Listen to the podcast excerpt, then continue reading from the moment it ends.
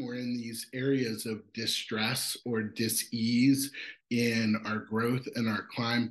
I think far too often we just view it as um, oh well you know things are falling apart on me or or you know i'm really in, in, the rut right now. And what they're essentially they're messengers. They, they're messengers of your own alignment to being your authentic self. And to be able to sit back and take stock and say and have the strength of self to say hey i need a little help here or I'm going through something here, or this is bothering me. Why is it bothering me? And I need to not assign all of my own personal choice and power away from that or, or to that and, and uh, abdicate what I can do. And, you know, I'm not saying there aren't times that, you know, people truly are being impressed upon by you know systems and policies and things like that but ultimately there always is a choice to be made by the individual to help them elevate to help those around them elevate. And love-led leadership is really three very specific tenets of one loving yourself which includes boundary work which includes courage to face past issues which includes all of the things built around wellness and whether that's going to be um, how someone conducts their interactions, whether it's how they conduct all the different areas of their life, there's that piece. And then the second piece is really about, you know, how do we love those people who are around us? How do we empower them?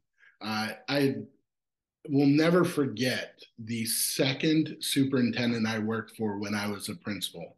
The first one, right, wrong, or indifferent, you knew exactly what the expectations were. The expectations were show up 15 minutes early, have a jacket and tie on, and keep stuff off his desk. Right, wrong, or indifferent, there's a lot of safety in knowing that. And then there lies a lot of power, a lot of choice that you can make in how you execute those things. The second superintendent I worked for, and I bear him no ill will, it's it was his own growth process, but came in and no one knew what the expectations were. No one knew how to maintain the safety of having that position. And so you start to see a lot of infighting taking place, one upsmanship, culture was impacted, obviously.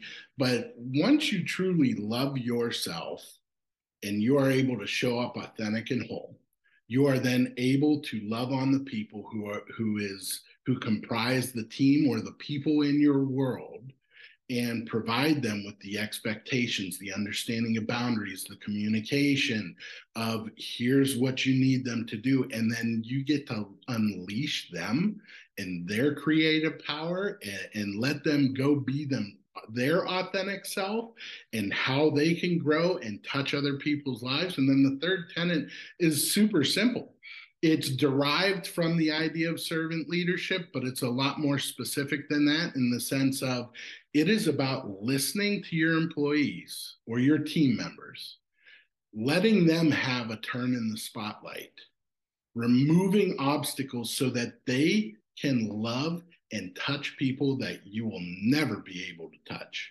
And it's the idea of we're going to take, instead of throwing one stone into the middle of a pond and let that stone be like the king stone that ripples everything out, now you're talking about a multitude of stones hitting the water and being able to ripple out and to get to places that you will never be. And that's that's part of the wholeness of that first step.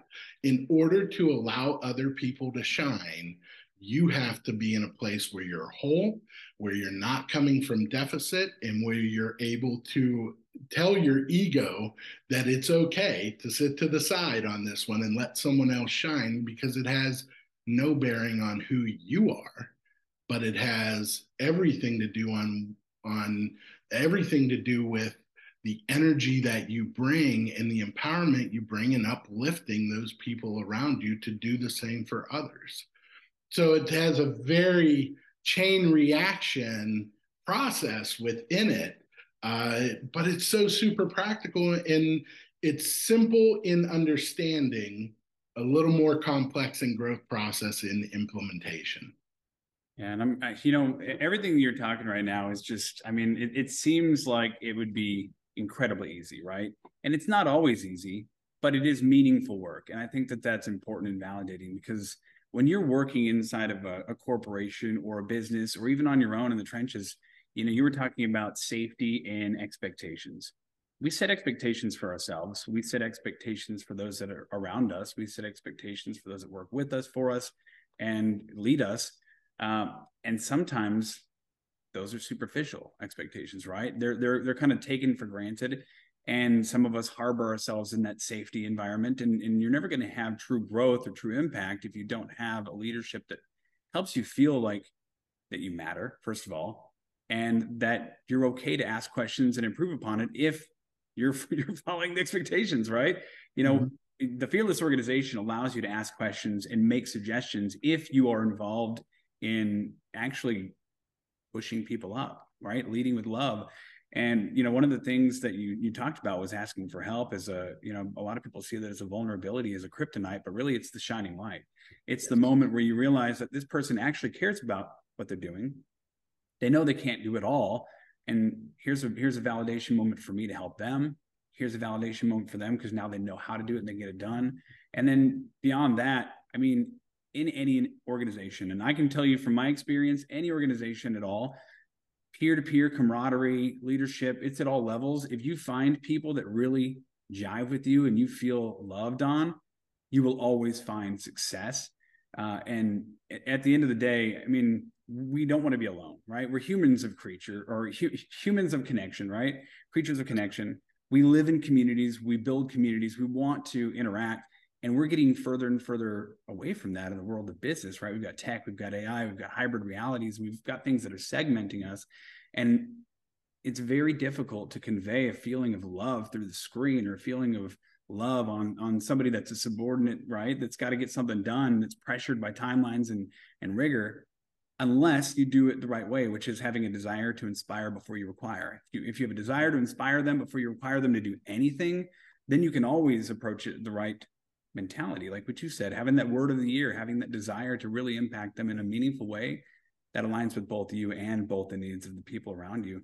And I love that that's what you do, Brian.